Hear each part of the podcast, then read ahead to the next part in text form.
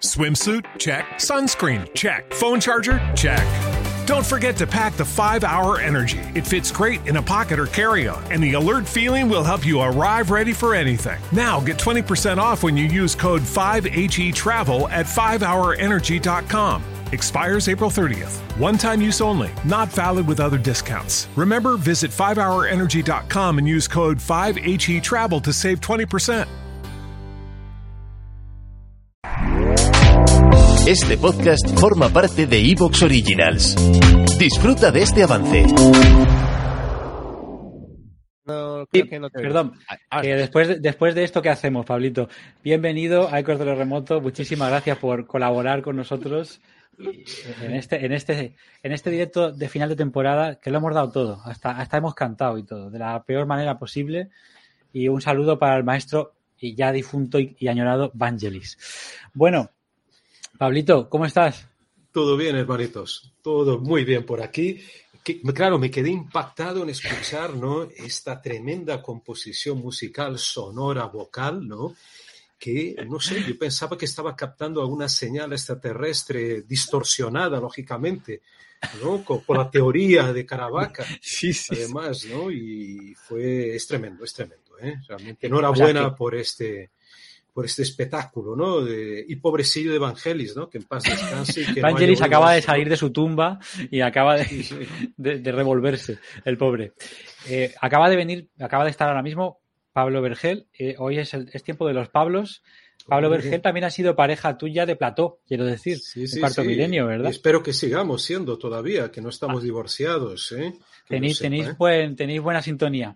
Muy buena, muy buena, ¿eh? Es un crack y es un tipo muy grande físicamente, mentalmente y todo, ¿no? Lo amigo. Ya viste el tamaño Pablo, que tiene, ¿no?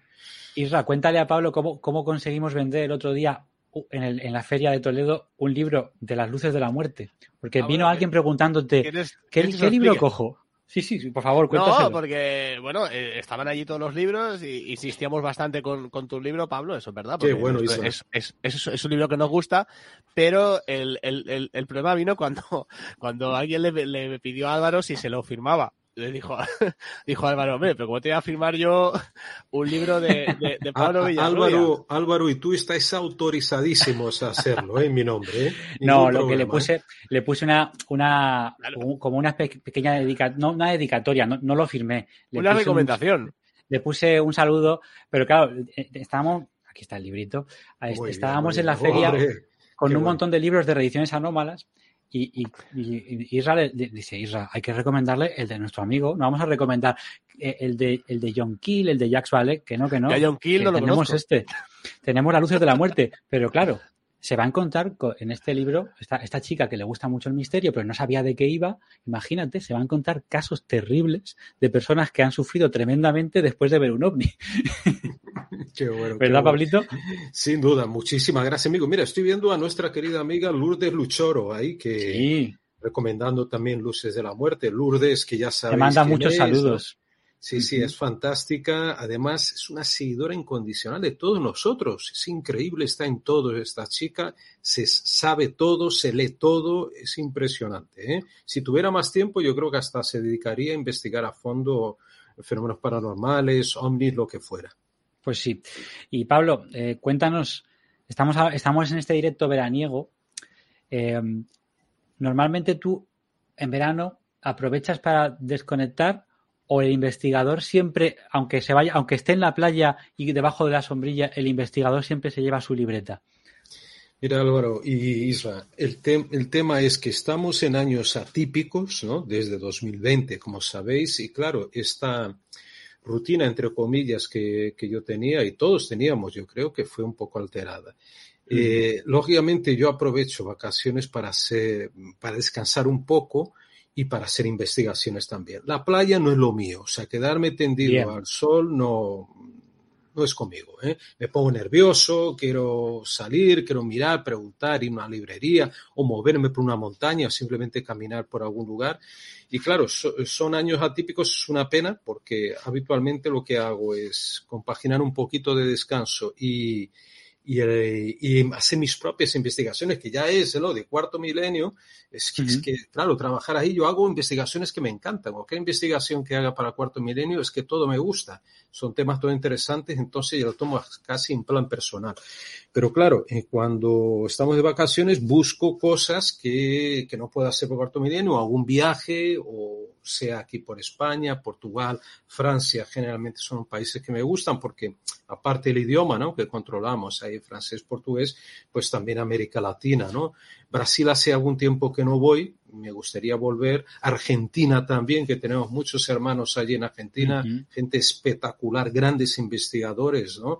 Yo creo que Argentina es otro de esos países que deberíamos... Bueno, ahora estamos teniendo más contacto gracias a Skype, a to- o todos los medios que disponemos de comunicación. Nos hemos acercado mucho, ¿no?, a, a América Latina. No tanto cuanto deberíamos, y pero nosotros, nuestro núcleo del misterio, sí que yo creo que está más, más unido a América Latina, que de una forma general los medios de comunicación que solo dan malas noticias de América Latina, ¿no?, o sí. de Hispanoamérica, solo mala noticia, y se olvidan de que tenemos que integrarnos, ¿no? Y mira cómo los anglosajones son listos y saben unirse hasta en las armas, saben cómo lo están haciendo con OTAN, ¿no? O, o ahora el nuevo frente de guerra de, del Pacífico, ¿no?, que en breve tendremos ahí noticias tristemente tristes, ¿no?, porque pues sí. vemos Australia, Nueva Zelanda, ellos muy unidos y nosotros con Iberoamérica tan desconectados, ¿no? Y eso también tan divididos, que es una pena. Y eso en misterio, yo creo que un poquito más estamos unidos gracias a los medios de comunicación. Pero no suelto más el rollo, continuar con que... O sea, para nada, es un placer. Isra, compañero. Pablo, ahora que estabas hablando de visitar uh, lugares misteriosos o de aprovechar esas vacaciones para también hacerte, hacerte una investigación, eh, si nos tuvieras que recomendar un país, eh, si nos tuvieras que hablar de un país el, en el cual pues eh, no podemos escapar al misterio, eh, ¿cuál sería? Mira, cualquier país tiene, tiene misterios. Si queréis uno cercano, podemos, Portugal. Portugal es increíble, porque Portugal, claro, eh, todos van a Lisboa o Porto, alguna playa en el Algarve, pero es que, vamos a ver, tenemos el, eh, Tomar, la ciudad de Tomar, una ciudad templaria por excelencia, no muy lejos de la frontera española, y para mí es uno de los reductos más interesantes de, en cuanto a simbología, a historia, ¿no?, mistérica, que puede existir en la península ibérica, lo tenemos aquí al lado. Mira, ahora estoy revisando muchos casos de Portugal, estoy en contacto con nuestro querido amigo, el maestro de los maestros, Joaquim Fernandes, que, atención, Joaquim Fernandes es uno de los mayores ufólogos del mundo, o sea, que no solo la península uh-huh. ibérica, es súper reconocido en Estados Unidos, eh, en... En, en Inglaterra, y Joaquim Fernandes, para que no lo sepa, es el que investigó junto con mi añorada amiga, que ya no está entre nosotros, Fina d'Armada, la que descubre en, allí en Fátima, en los archivos de Fátima, las eh, primeras declaraciones o los interrogatorios que hicieron a los niños, los pastorcitos de, de Fátima, por ejemplo, el padre Formigão, y que ella acaba descubriendo que no es nada de aquello que nos vendía la iglesia, que no era una virgen, lo que vendía, lo que los niños habían visto era algo bien, muy, muy, muy diferente, ¿no? Uh-huh. Una, una criatura casi extraterrestre, digamos. Ellos no afirman eso, ¿eh? Pero hablan de una entidad que no tiene nada que ver con una, con una virgen. Entonces, mmm, volviendo a lo que Isra me preguntaba, realmente Portugal, mira, hasta Fátima, podéis ir a Fátima, claro. aunque sea un lugar de peregrinación, hay lugares de Fátima, mismo una aldea que está al lado, ¿no?, donde los niños esa, ven, esa. Eso es increíble. Esa zona es todavía más espectacular que el propio santuario. Donde vieron el ángel misterioso, sí. porque hay una visión anterior de un supuesto ángel, un año antes, me parece, y en ese pueblito, ahí es, es un lugar muy extraño, ¿eh? Yo, yo estuve en varias ocasiones, me gusta mucho Fátima, y, y curiosamente, siempre que puedo llevo una medallita de Fátima, que uh-huh. llevo dentro de la mochila, fíjate, que me trae bueno. buena suerte, ya he ido a en, en muchos viajes, en lugares peligrosos, me he llevado, yo, yo digo que soy devoto de Fátima, sí, sí, tengo mi... mis creencias, ¿no? Y ¿Cómo es ¿Cómo? ese santuario, ¿eh? Ese santuario sí, lleno de tiendas donde venden los exvotos, las velas, esa devoción que está, puede ser de cualquier religión, no importa, o ateo, tú vas allí y sientes esa, esa devoción, está en el ambiente. Exactamente, pero hay lugares mucho más recónditos de, de Portugal. Por ejemplo, la Serra da Estrela es un sitio de Muy observación bueno. ovni, ¿eh? Un lugar maravilloso allí para pasar la noche, eso sí, acampado, una tienda de campaña, y montarte allí una cámara, cámara de vídeo o de fotos, y prepararte para ver cualquier cosa, ¿eh? Hay mucha gente que, que ha visto cosas extrañas por allí, o ovnis, estamos hablando, y también hay otro lugar que se llama, ¿cómo se llama? Es un sitio también de peregrinación tipo eh, Montserrat, a ver si me acuerdo, Serra da Gardunha. Serra da Gardunha uh-huh. también es un lugar que hay toda una mitología eh, básicamente creada por un contactado, que ya fa- creo que ya falleció este señor. En la Serra da Gardunha me llegaban muchas informaciones de mi amigo Joaquim eh, de uh, Aparicio, eh, de, perdón, no es Joaquim, eh, Luis Aparicio, Uh-huh. también de Nuno Alves da Silveira, que formaban parte, bueno, ahora está Luis con el grupo APO, Asociación Portuguesa eh, de Ovinología, uh-huh. y que yo aconsejo, mira, APO, si ponéis a p o punto com punto o punto p t, os saldrá, y es una página muy, muy completa, muy actualizada también de, de actividad ovnis en, eh, de, de ovnis en Portugal. Entonces tenemos la Serra da Gardunha, que es menos conocida. Después al norte, eh, bueno, Porto es, a mí me encanta porque tiene lugares, si quieres hacer un recorrido un poco mágico por Porto, además de la famosa librería Lello, que es muy conocida porque allí rodaron todos allí, eh, la, claro, claro, la película esta de Harry Potter, ¿no? Ahora cobran, mm. ¿no? Parece que estaban cobrando sí. para, para entrar. Sí, pero allá. Si te compras un libro, te, te, lo te que te han cobrado de entrada, exacto. Entonces, y, pero yo prefiero, a mí me encanta ¿eh? también, pero yo voy, voy a los alfarrabios, a los alfarrabistas, que son los libreros de viejo, ¿no? Como uh-huh. llaman allí en Portugal. Es una palabra árabe, además de, de raíz árabe.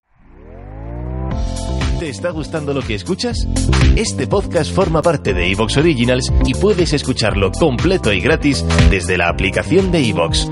Instálala desde tu store y suscríbete a él para no perderte ningún episodio.